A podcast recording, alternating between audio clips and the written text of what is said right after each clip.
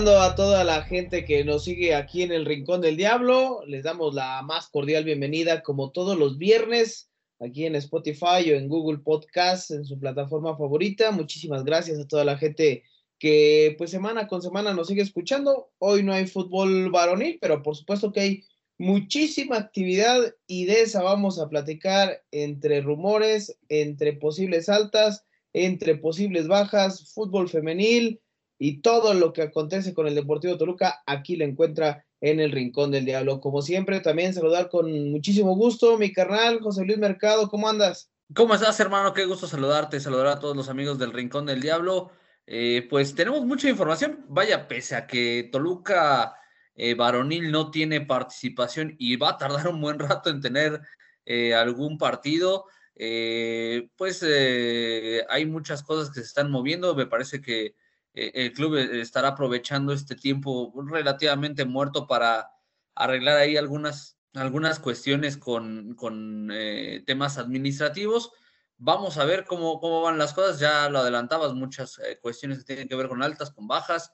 Y bueno, pues tocaremos ahí algunos temas un poquito escabrosos. Traemos una historia nuevamente para, para, compartir con la gente, ya indagando un poquito. Me parece que sí nos vamos a vamos a conocer eh, información que tal vez no teníamos tan presente sobre, sobre unos temas, ¿no?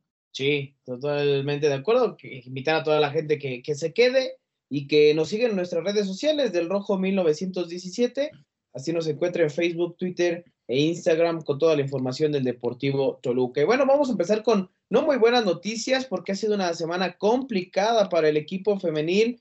Eh, tiene dos partidos esta, esta semana y en los dos pierde, ¿no? Hablando de Chivas, que era una aduana bastante complicada, pierde 2 a 0 y después va a Torreón y pierde 1 eh, por 0. Santos, eh, hablando del tema femenil, que le había costado, que solamente hasta antes del partido contra Toluca tenía un empate, no le ha habido nada bien en sus encuentros anteriores y que me parece que este, este partido justamente contra Santos es el que más le ha costado al Deportivo Toluca de manifestar lo que tiene, lo que busca, hablando de Gabriel Velasco, eh, que justo hace algunas semanas platicaba con nosotros en este, en este podcast y nos decía la intención que tenía con este equipo. Creo que contra Chivas tiene algunos destellos, me agrada por momentos el equipo de Toluca, pero contra Santos creo que sí, mi canal ha sido de lo más, eh, pues de, de, lo que ha, ha dejado de hacer Toluca, al menos en ese partido contra las de Torreón.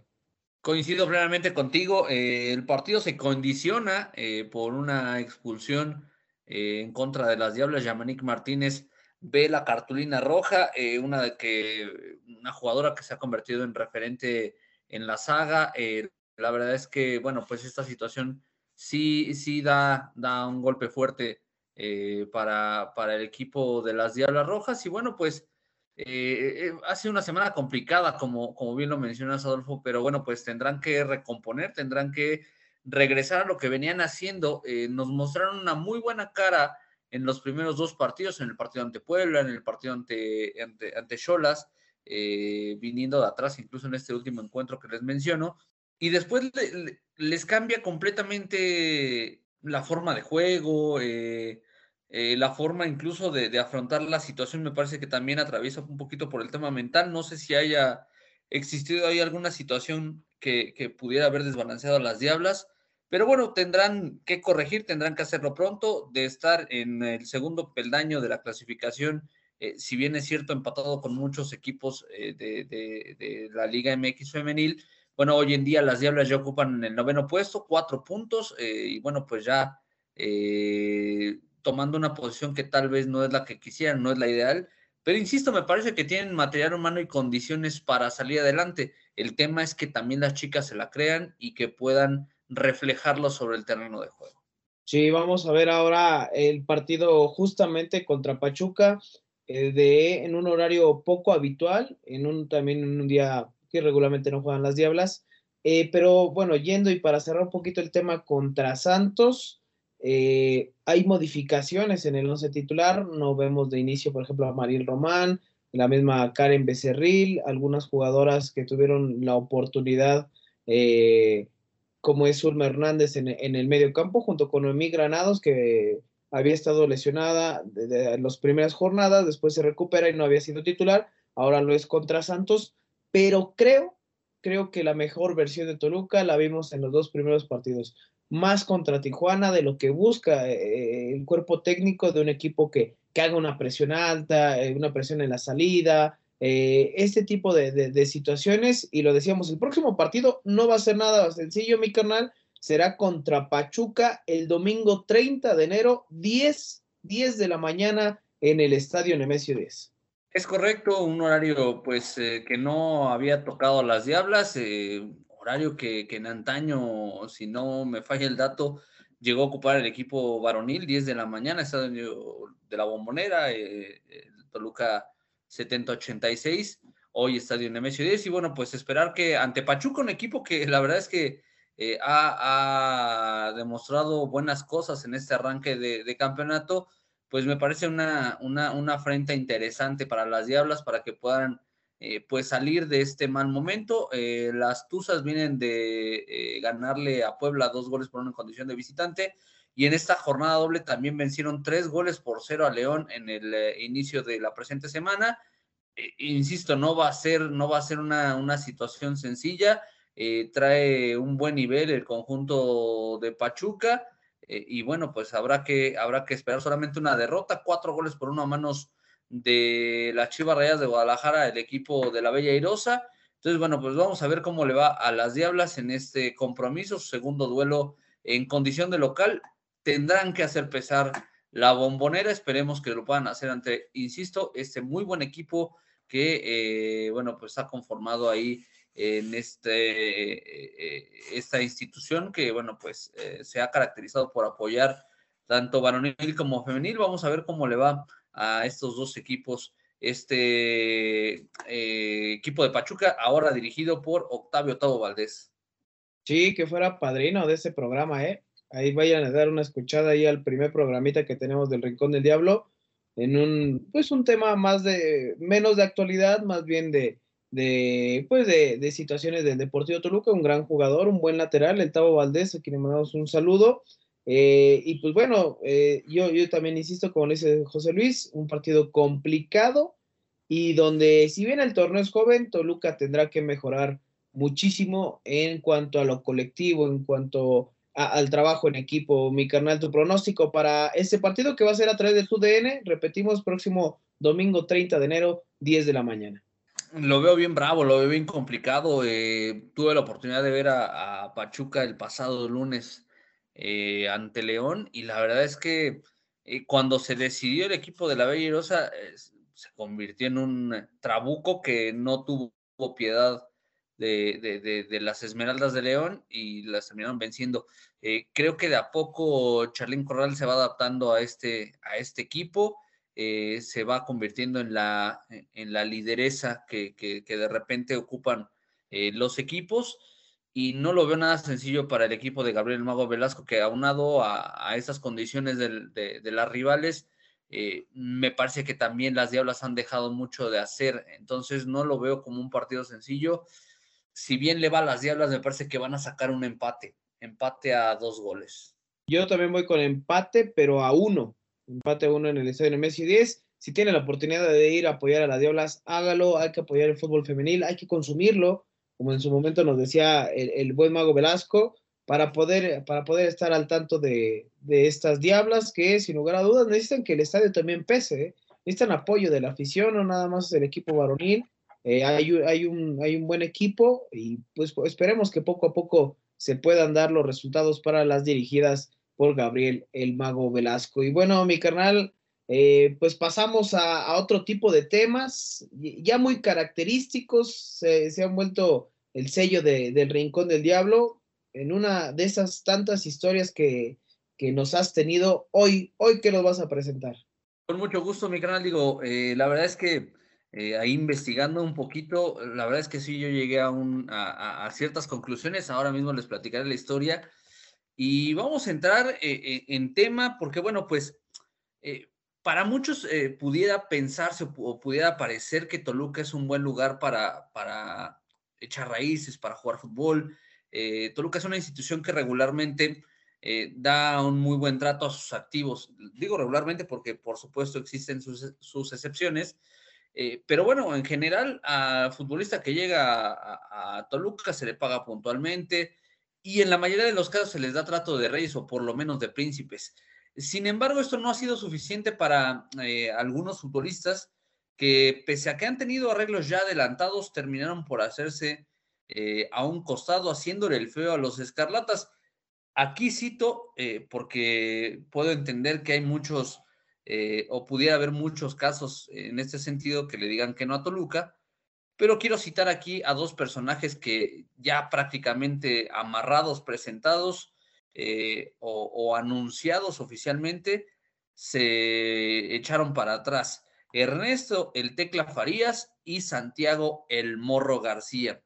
La primera historia de desdén ocurrió en el lejano 2007 eh, José Néstor Peckerman había tomado la rienda del Club Rojo tras haber dirigido a la selección nacional de Argentina en el Mundial de Alemania en 2006. Con la llegada de Peckerman parecía vendría también un momento de refuerzos importantes desde La Pampa.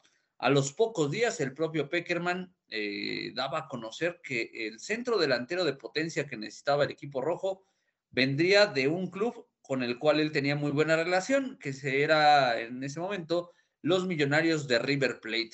Se trataba de el tecla Ernesto Farías.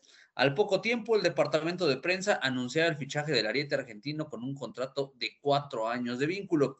Sin embargo, con apenas dos semanas eh, previas a que arrancara el torneo de apertura del 2007, el Tecla asomó, pues como se dice en el barrio, todo el cobre y de manera unilateral rescindió su contrato con los Diablos Rojos.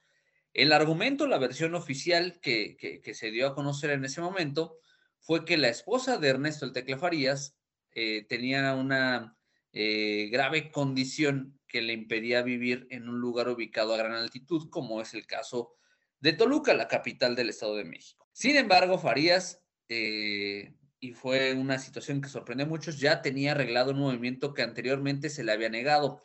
Su paso por el fútbol europeo, pues se, estaba concretando en una segunda instancia, ya lo había hecho en el fútbol de Italia, y en esta ocasión eh, pues eh, su destino sería Portugal, una vez que se eh, hubiese negado a jugar con los Diablos Rojos del Deportivo Toluca, vistió la camiseta del Porto de Portugal, que bueno, pues en los últimos años se ha distinguido por tener muchos jugadores de origen mexicano. Pese a esta situación, y, bueno, pues como ha sido una constante de repente con Toluca de, de quedarse esperando a ver qué sucede, en aquella oportunidad el Diablo no se quedó de manos cruzadas el caso fue llevado ante la FIFA y bueno, pues la resolución dio como resultado el retorno de pago por el futbolista porque Toluca ya había desembolsado una fuerte cantidad de dinero por hacerse de los servicios de este jugador, así como una compensación por parte de River Plate para los Escarlatas. Y es que básicamente en aquella oportunidad el club argentino, como se las gastan eh, históricamente y lo siguen haciendo hoy en día, ninguneando prácticamente al fútbol mexicano. Eh, los argentinos vendieron pues prácticamente dos veces a Ernesto el Tecla Farías, en primera instancia los Diablos Rojos del Deportivo Toluca, con quienes ya había existido un acuerdo, y en un segundo momento con el Porto de Portugal. Eh, Farías ya había firmado un instrumento jurídico con los rojos, es decir, ya había una rúbrica de su parte eh, en, un contrato pero fue eh, una situación que se dio entre el jugador y el representante. Y River Plate, la verdad es que ante la posibilidad de ganar eh, dinero, pues la verdad es que pues no, no detuvo al futbolista para que realizara esta situación y cerrara su fichaje al fútbol de Portugal. para mala fortuna de la historia de los rojos, el reemplazo de, ese, de este jugador que pues para muchos sí pintaba para ser eh, un, delantero importante, eh, sus números me parece que lo avalan, eh, fue sustituido, como les decía, por Cristian el Jimmy Jiménez. Quien en menos de un año con la camiseta de los Diablos Rojos se ganó la versión de la afición escarlata y hasta me atrevo a decir, que un poquito de odio por esas eh, malas actuaciones que tenía el delantero argentino. Farías, por su parte, se convirtió en multicampeón de Portugal, tanto de liga como de copa. Cuando salió del Porto estuvo varios años ahí en el fútbol eh, eh, portugués eh, se fue a jugar a Brasil con el Cruzeiro, después regresó a su país para jugar con el Independiente y eh, después tuvo un paso por el fútbol de Uruguay y también por el de Colombia con el Danubio y con el América de Cali respectivamente. Fue precisamente con este último equipo con el que cuelga los botines, ya no sigue más con su carrera. Y aunque, insisto, tuvo muchos goles en, su haber, estuvo cerca de marcar 300 eh, goles eh, en su carrera como profesional. Eh, hubo un tema que, siempre le costó y que nunca logró, que fue la consolidación y echar raíces. Eh, y este tema pues va mucho de la mano porque lo que él buscaba, lo que pretendía Farías con irse al fútbol de Portugal, era ser tomado en cuenta para la selección nacional argentina.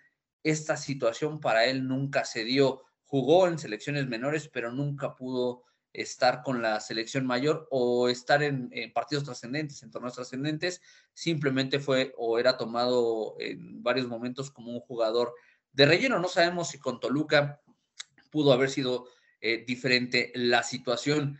El segundo desdén de un futbolista ya cerrado con los Diablos también venía del fútbol argentino. En esta ocasión ocurrió en diciembre del 2018 de cara al torneo clausura 2019.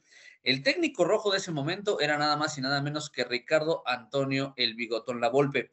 Este técnico buscaba armar un equipo competitivo y teniendo eh, pues un ataque que fuera realmente importante, un, un ataque que fuera de peso.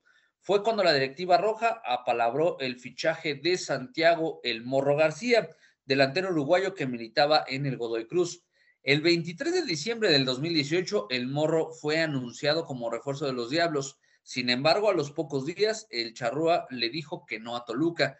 Y es que el futbolista, pues parecía no tener la intención de salir de su club en ese momento. A diferencia de Farías, eh, y eso sí hay que reconocerlo, García no había firmado ningún documento. Sin embargo, su representante, el también uruguayo Daniel Fonseca, sí había firmado un precontrato. Pese a ello, no hubo vinculación, pero tampoco pérdidas económicas para ninguna parte. Es decir, estaba la firma del documento, pero no se había desembolsado alguna cantidad de dinero.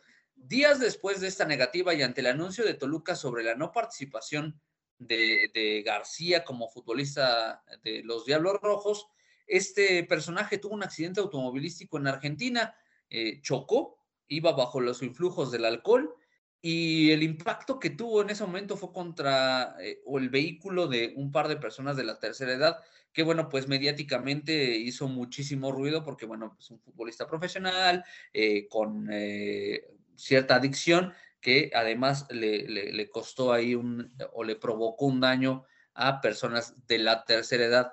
Santiago en ese momento no emigró a ningún otro equipo. De hecho, al siguiente torneo, el Racing Club de Avellaneda le quiso fichar y aun cuando su representante nuevamente había firmado un documento vinculatorio, el morro no se quiso mover de Godoy. Con el tiempo, se dio a conocer que el futbolista padecía de inestabilidad emocional y depresión, situación que desembocó en su muerte por suicidio en febrero del 2021. En este par de casos, que son los que conocemos y es como les mencionaba al inicio de, este relato, eh, pues no sabemos si hay más. Estos los conocemos porque eh, fueron dados a conocer o fueron eh, vieron la luz por eh, responsabilidad propia del Club Deportivo Toluca, eh, organización que lamentablemente se adelantó a los hechos y anunció a estos futbolistas como refuerzos, pero vaya, no, nunca tuvo la conciencia de la totalidad de la participación de sus futbolistas. Ninguno de los dos presentó pruebas médicas, es decir, los anunciaron eh, con, mucha antelación, eh, tal vez tratando de asegurar algo, no lo sé, pero bueno, pues también en ese, en ese pecado llevaron la penitencia.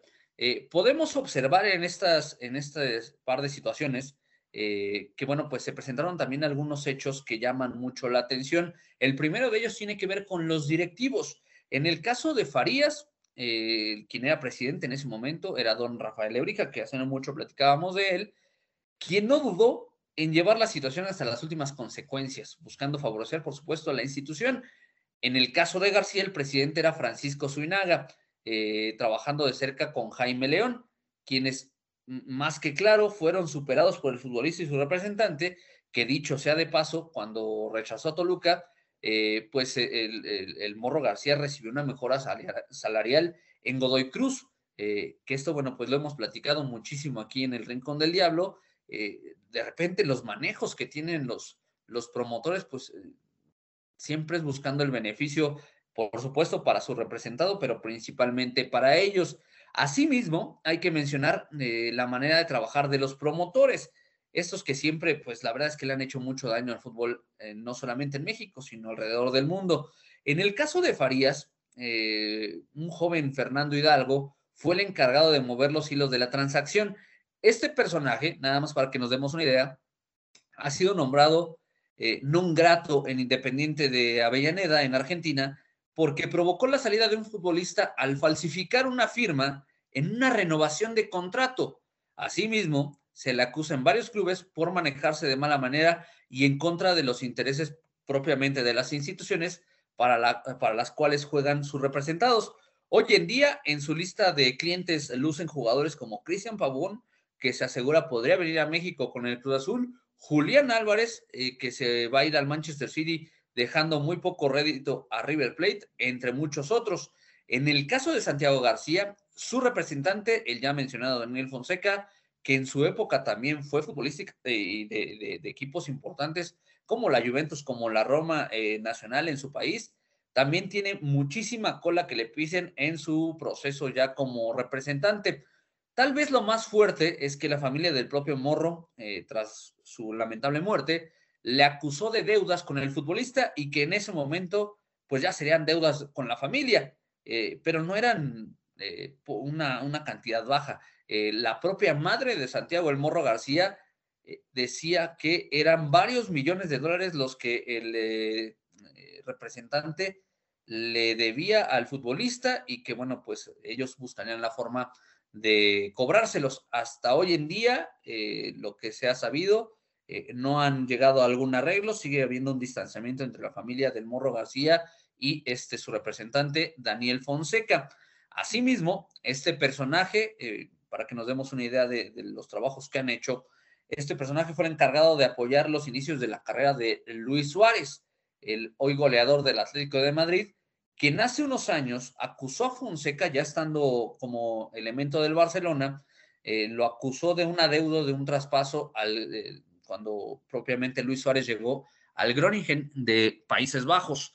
Además, este personaje en algunas transacciones se le vio vinculado o se le pudo haber vinculado con el ya conocido nuestro Uriel Pérez, eh, uruguayos los dos. Estas historias, para darnos cuenta de estas fichas de promotores eh, que eh, vieron, eh, y como ha sucedido en mucho tiempo, la posibilidad de sacar un beneficio personal desde el Club Deportivo Toluca. No sabemos a ciencia cierta si sí lo lograron o si salieron con las bolsas vacías, pero es una realidad que se acercan a, a la institución muchas veces con rumores, otras tantas con futbolistas, con el afán precisamente de llenarse las bolsas y salir huyendo. Eh, no dudo, y este es un punto de vista muy personal, que estas negativas, eh, tanto de Tecla Farías como del Morro García, eh, se hayan dado única y exclusivamente por instrucciones del promotor. Se vio que los dos jugadores involucrados, después de la negativa a Toluca, obtuvieron un beneficio al negarse al diablo. Lo que es una realidad es que Toluca con estas dos experiencias, pues debe ya y debe sí o sí aprender a fichar jugadores a no fiarse de los agentes y tratar de surtir de la mejor manera al club eh, para que éste pueda competir. Y esto me llama mucho la atención eh, porque, bueno, pues hace no mucho hablábamos del tema de Uriel Pérez, de la injerencia que tuvo Uriel Pérez y pues me queda claro que, que sí, ha habido cambios estructurales en Toluca, pero hay muchos que se han quedado incluso desde la época de, de, de la negativa de Tecla Farías y hasta antes y no han sabido hacer las cosas de la mejor manera. Les han metido jugadores a fuerza y les han traído jugadores que no han funcionado, jugadores caros, jugadores con contratos largos, eh, siempre buscando, por supuesto, el beneficio para el futbolista y para el representante. Toluca tendría ya que aprender de esta situación. Y bueno, pues aquí está esta historia que, insisto, en un plano inicial yo la consideraba eh, buscando los argumentos de por qué el Tecla y el Morro le habían dicho que no a Toluca.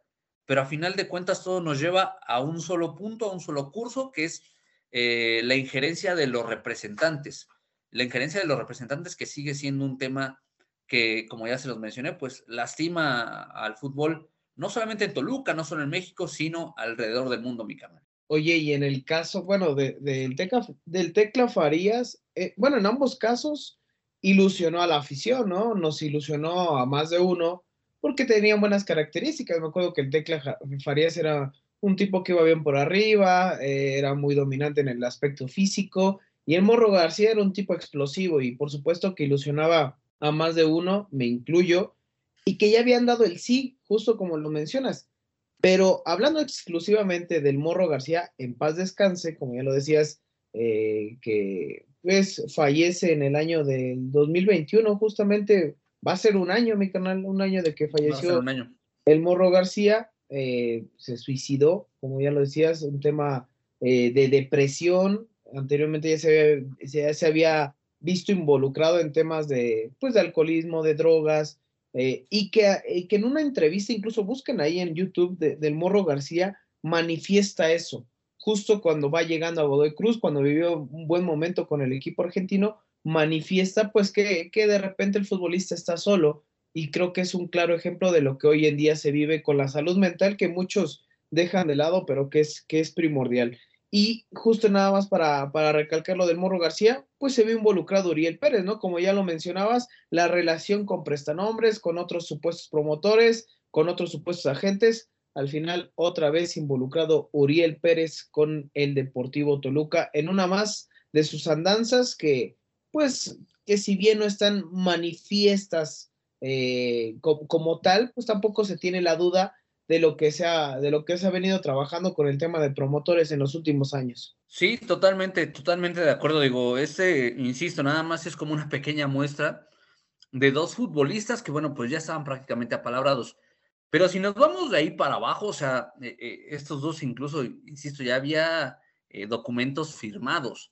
En el caso del Morro, no propiamente por él, sino por el representante, eh, eh, en el caso de, Tecla había, eh, le llamaban un precontrato, se dijeron muchas cosas, que ya era un contrato real, que eran cuatro años, en fin, muchas cuestiones, pero si de ahí nos vamos hacia abajo, que no nos sorprenda de repente este manoseo que existe con Toluca, ¿no? Y esta es una muestra clara de por qué se dan estas situaciones. Toluca es una institución noble, por decirlo de alguna manera, eh, que abre sus puertas al extranjero, que bueno, pues en los últimos años eh, ha dejado de manifiesto que bueno, pues cualquier futbolista de cualquier nacionalidad y, bajo cualquier condición física, pues puede llegar a Toluca, ¿no? Y es por eso que de repente vemos el rumor aquí, el rumor allá, que ya salió un jugador en Bolivia, que ya salió un jugador en Argentina, que ya salió un jugador chileno, eh, que ya salió otro ecuatoriano, colombianos, de la nacionalidad que tú me digas. Eh, prácticamente de, todas en Sudamérica han estado colocando futbolistas en Toluca. Entonces, bueno, pues eh, que no nos sorprenda que sigan saliendo cuestiones así mientras no se pongan eh, pues cuestiones o bases más serias para contratar jugadores, me parece que esa va a ser la dinámica. Sí, lamentablemente esta situación que se vivió con estos dos jugadores que, pues como ya lo decíamos, pudieron haber llegado al Deportivo Toluca. Pero bueno, eh, vamos a, cambiar un poquito de tema porque estamos entre refuerzos, personas que pudieron haber llegado. En estos momentos, justamente cuando estamos grabando, se está dando eh, la posibilidad, o más bien eh, en redes sociales así, así se ha manejado, y ahorita vamos a complementar esa información, porque hace algunos días Blanca Ríos y Juan Carlos Cartagena se acaban la posible llegada de Valver Huerta, el chileno que pudo haber llegado a Palmeiras en diciembre pasado, pero no fue así. Al menos Palmeiras no quiso hacer válida la, oferta por este por este central y vamos a desmenuzar un poquito y rápidamente lo que está sucediendo hasta este momento. Durante la semana se dio a conocer, ya lo decíamos, con estos dos periodistas, Blanca Ríos y Juan Carlos Cartagena, la posible llegada de el defensa central chileno Valver Huerta. Eh, y ahorita le vamos a decir lo que pudimos complementar con la información que ellos ya publicaban, es que este jugador zurdo, zurdo, central zurdo, pudo haber llegado en diciembre, eh, justamente hace, algunos, hace algunas semanas, al Palmeiras, pero el equipo brasileño no lo quiso hacer válida porque al hacer los exámenes físicos se dieron cuenta de un problemita en las rodillas que tenía el defensa chileno y por eso se vino atrás la negociación. ¿Cuál es la situación hoy en día con este elemento? De lo que nos podemos enterar, aunado a lo que ya se, se decía, ¿hay interés por Toluca? Sí, todo parece indicar que llega a Toluca, por supuesto que así va a ser. Sin embargo, lo único que puede detener la llegada de Valver Huerta a Toluca es que pase los exámenes médicos. En Toluca son conscientes del problema que tiene, eh, sí la directiva lo sabe, el mismo Nacho Ambriz lo sabe, pero es un tipo que está en selección chilena, ha estado eh, en las convocatorias y con, eh, en este caso, Universidad Católica de Chile, que es el equipo que actualmente está con él, pues al menos ha tenido grandes, grandes torneos, ha sido de lo más sólido en defensa que tiene, ha cumplido con más de 40 partidos en la actualidad y que parece que este problemita del cual estamos hablando no le pudiera afectar en este momento. ¿De qué problema estamos hablando? De una artrosis, que es la artrosis, lo vamos a, leer tal cual lo hemos eh, consultado, es una enfermedad degenerativa que afecta las articulaciones y el cartílago, cartílago, perdón, estamos hablando de la rodilla se produce cuando el cartílago que protege y amortigua los extremos de los huesos se desgasta con el paso del tiempo, pero insistimos, ya lleva un buen tiempo jugando, más de cuatro años sin esta lesión, más de 40 partidos sin esta lesión y que ha sido de lo más sólido que tiene Universidad Católica de Chile. ¿De qué depende? Insistimos, su llegada, el interés de Toluca es claro, van por él, ah, el, visto bueno, hasta parece que Nacho Ambriz lo solicitó, así se, ha dado a conocer. Y pues evidentemente la eh, posible y yo creo que más inminente llegada, eh, salida, perdón, de Michael Estrada a la MLS le abriría las puertas, nada más dejando en claro, pues que eh, si pasa los exámenes médicos, estaríamos hablando de que Toluca tendría un defensa central, porque ha sido un gran problema, hablando de Valver Huerta, el defensor chileno de 28 años de edad, mi canal. Sí, digo, la verdad es que eh, pues siempre te, te, ponen alerta, ¿no? Eh, que este jugador o cualquier jugador no haya cerrado un fichaje porque precisamente no, no, no le dieron el visto bueno en la cuestión médica. Eh, este tema de la artrosis, bueno, ya tratando de entenderlo un poquito, bueno, pues se puede presentar pues en cualquier momento, vaya, es, es, un desgaste con, constante esto no, implica que, el futbolista ahora mismo tenga una, una lesión o algo que le impida jugar. Eh, pero bueno, pues habrá que esperar, eh, habrá que conocer cuál es la determinación del cuerpo médico de Toluca, si le dan el visto bueno, si eh, lo echan para atrás. Sí es más que urgente un tema en la defensa, se hablan cosas interesantes, cosas, cosas buenas de, de Valver, que como ya lo mencionado, bueno, pues tiene esta eh, eh, situación de que, bueno, pues ya también eh, le ha tocado estar con selección chilena, ya tuvo también participación en el fútbol europeo, en el Granada, en el fútbol de España. insisto, se hablan cosas buenas de este futbolista, me parece que llega a una edad ideal. En caso de que se dé, tiene 28 años de vida, 1,85 metros de altura, 75 kilogramos de peso. Eh, una opción interesante, pero bueno, habrá que esperar hasta, hasta que se dé este último momento.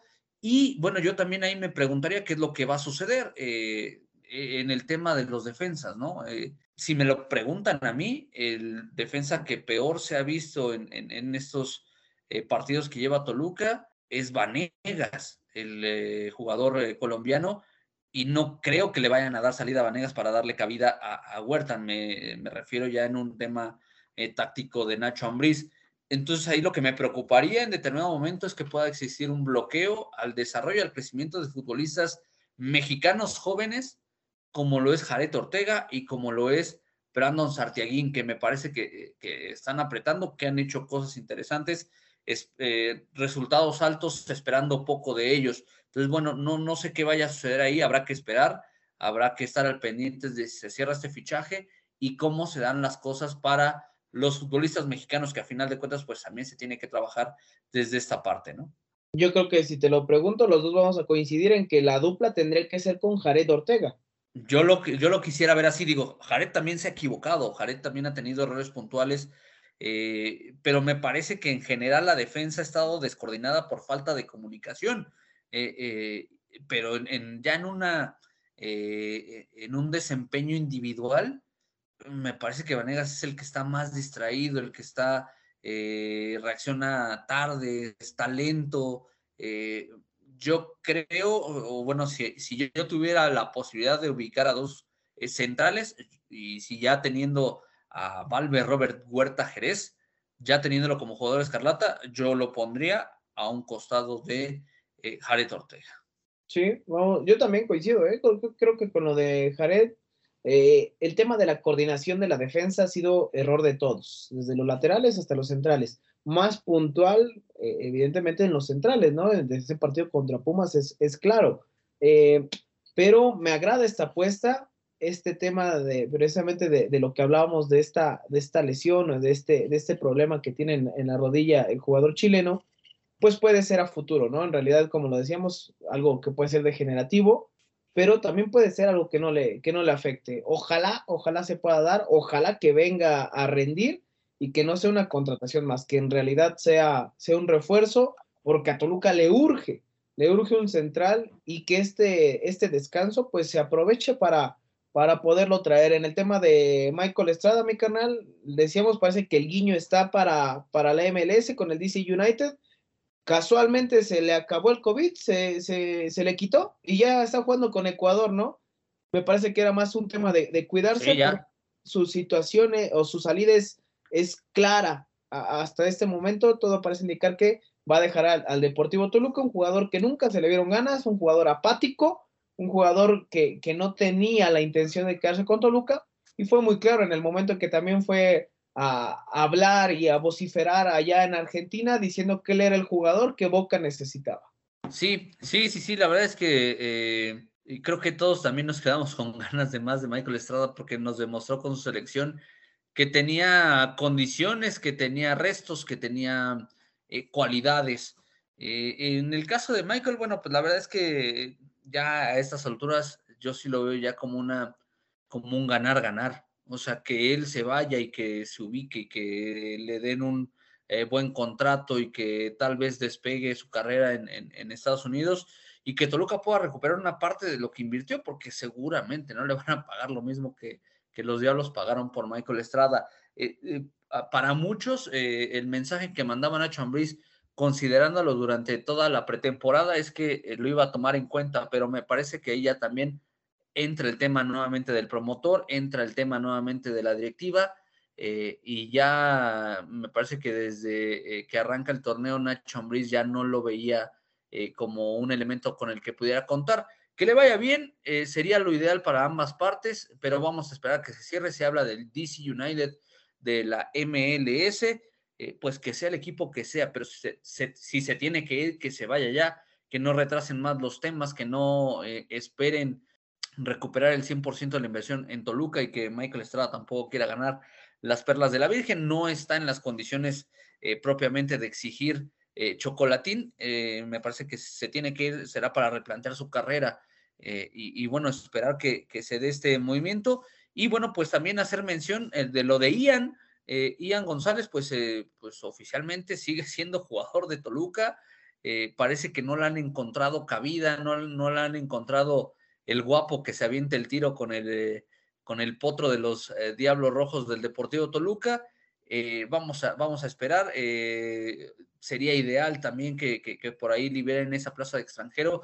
No me refiero para llenarla, o sea, no es necesario que la llenen, pero sí tal vez aligerar la carga económica, que también ha sido un tema en los últimos torneos con los Diablos Rojos. Y buenas noticias dentro de todo lo malo, pues hacer mención que Dieguito Rosales, el buen amigo de este, de este podcast, eh, Diego Rosales, ya está en condiciones de ser tomado en cuenta por su técnico para los futuros partidos. Se recuperó al 100% y ya está trabajando con el primer equipo a las órdenes de, Nacho Ambriz. Vamos a ver si se queda con Toluca o le dan salida también a, Diego Rosales para que pues sume minutos, un jugador que tiene eh, condiciones, que tiene ganas, esperemos que pueda encontrar la oportunidad. Sí, que, incluso está trabajando también con, con la sub-20. Un fuerte abrazo para, para, Diego Rosales, ojalá lo podamos ver con el, con el primer equipo y, que pueda empezar a sumar minutos eh, el buen Diego. Pues vámonos despidiendo, mi carnal. No, no queremos romper con, con esta tradición, con esta cábala en el tema de los pronósticos y pues bueno, hablando de la selección mexicana, ahí está entre que sí, entre que no eh, eh, cumple con los parámetros establecidos de la afición, de, los mismos directivos, de llegar al mundial caminando, entre comillas, como, como algunos dicen. Pero pues bueno, vámonos con, con tu pronóstico del México contra Panamá el miércoles 2 de febrero, el día de los tamales. Mi canal, a ver, su pronóstico para, para el México contra Panamá. Pero antes hay otro partido, ¿no, mi carnal? México contra Costa Rica, pero por si, por si nos están escuchando. Sí, contra Costa Rica. pues, que se, pues que se lo chuten, si no, si no lo escuchan, este eh, luego, luego el viernes, pues se lo van a tener que aguantar, ¿no? Yo voy a que gana México ante Costa Rica. Eh, hoy Costa Rica, pues le costó también mucho trabajo ante Panamá pero voy con triunfo en los dos partidos, los dos partidos que se juegan en el Estadio Azteca, eh, el domingo 30 a las 5 de la tarde ante Costa Rica y el próximo miércoles 2 a las 9 de la noche ante Panamá. Yo voy con triunfo de la selección en los dos partidos. Ante Costa Rica creo que va a ganar dos goles a cero y ante Panamá va a estar un poquito más cerrado, va a ser uno por cero solamente. Yo voy con eh, 3 a 0 contra Costa Rica espero no le exagere. La verdad es que México está jugando muy mal. Este, y voy con el 2 a 0 contra Panamá. Ojo, eh, muchos empiezan a que si, que si necesita un bomberazo, mi carnal, le van a llamar a Nacho Ambriz, es uno de los candidatos que mucha gente pide. Ojalá que no sea así, que se lleven al Vasco Aguirre a ver a quién agarran porque Nacho Ambriz está bien acá en Toluca, ¿eh? No quiero que me lo salen en la selección. Pues mira, eh, ya ante esta situación, y, si era un tema que yo te, iba a plantear, digo, ya en, esta recta, bueno, ¿qué se hace, no? O sea, te, te imaginas la postura de, del dueño de Toluca, de los directivos de Toluca, o sea, ¿qué hacen? O sea, ahí te está pidiendo el paro la, la Federación Mexicana de Fútbol, eh, me imagino que algo te tendrán que dar a cambio, algún beneficio deberás de obtener por, por eh, soltar así a tu técnico. Me parece que sería la, o sea, la selección mexicana no está jugando absolutamente a nada. El Tata Martínez nos está vendiendo espejitos como si fuera oro y plata y la verdad es que no están jugando absolutamente nada. Muchos de sus convocados ya no tendrían que estar ahí.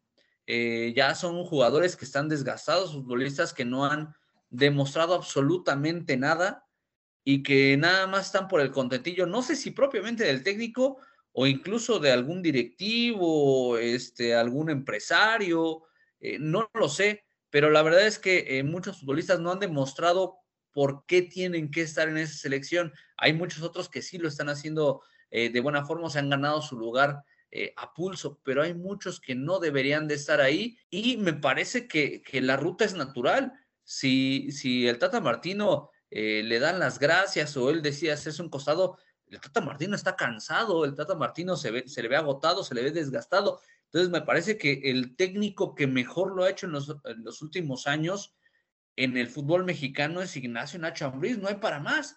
Eh, a lo mejor la otra vertiente pudiera ser eh, Jaime el Jimmy Lozano, pero pues le, le, pesaría o llevaría en contra eh, los pocos minutos que ha sumado como estratega el famoso Jimmy Lozano, ¿no? Vamos a ver qué es lo que pasa, pero bueno, sí queda ahí eh, la incertidumbre, eh, si, bueno, vaya, si se tiene que dar, pues se va a dar, ¿no? Y aunque nos paremos de pestañas, pero lo ideal es que, eh, pues también acá en Toluca busquen sacar algún beneficio si se llega a presentar la situación. Antes de que me madren en redes sociales, voy a cambiar mi pronóstico del, del partido de México. este, mira, contra Costa Rica creo que sí puede ganar, porque Costa Rica no viene bien, es un cambio generacional que le ha costado a los ticos. Pero contra Panamá, aguas con los panameños que el empate le pueden sacar a México, ¿eh? Voy con un 1-1 en el de Panamá. Vamos a ver qué pasa. Ojalá me equivoque. Ojalá me equivoque, pero bueno, vamos a ver qué es lo que sucede. Y ojalá, yo también creo que sí es necesario el cambio de director técnico hoy con la selección mexicana. Y también eh, a mí me causa mucho, mucho problema los, algunos convocados, ¿eh? Sigo sin creer que vaya Jonathan Orozco, ¿no? O sea, por encima de Acevedo increíble, increíble las situaciones, pero, pero pues bueno, ese es el técnico que eligieron. Vamos a ver qué es lo que sucede porque contra Jamaica le costó muchísimo al equipo mexicano. Pues vámonos despidiendo, mi canal. Vámonos, canal, y pues eh, estaremos con más información de los Diablos Rojos. Están el pendiente de nuestras redes sociales en Del Rojo 1917 en Facebook, Twitter e Instagram. Y por supuesto, estén al pendiente de los nuevos episodios, de los nuevos capítulos de este podcast cada viernes a través de Spotify y Google Podcast. Sí, y déjenos sus comentarios, estas historias que contamos como a manera de el famoso iceberg que se ha puesto de moda, ¿no? Los famosos temas que, que no se cuentan a veces. Déjenos sus comentarios si les están gustando, qué otros temas les gustaría conocer. Aquí todos los viernes, cada semanita en el Rincón del Diablo. Muchísimas gracias, mi carnal. Nos despedimos. Fuerte abrazo, mi canal. Un fuerte abrazo para todas las personas que nos escuchan. Saludos. Nos escuchamos la próxima semana en el Rincón del Diablo.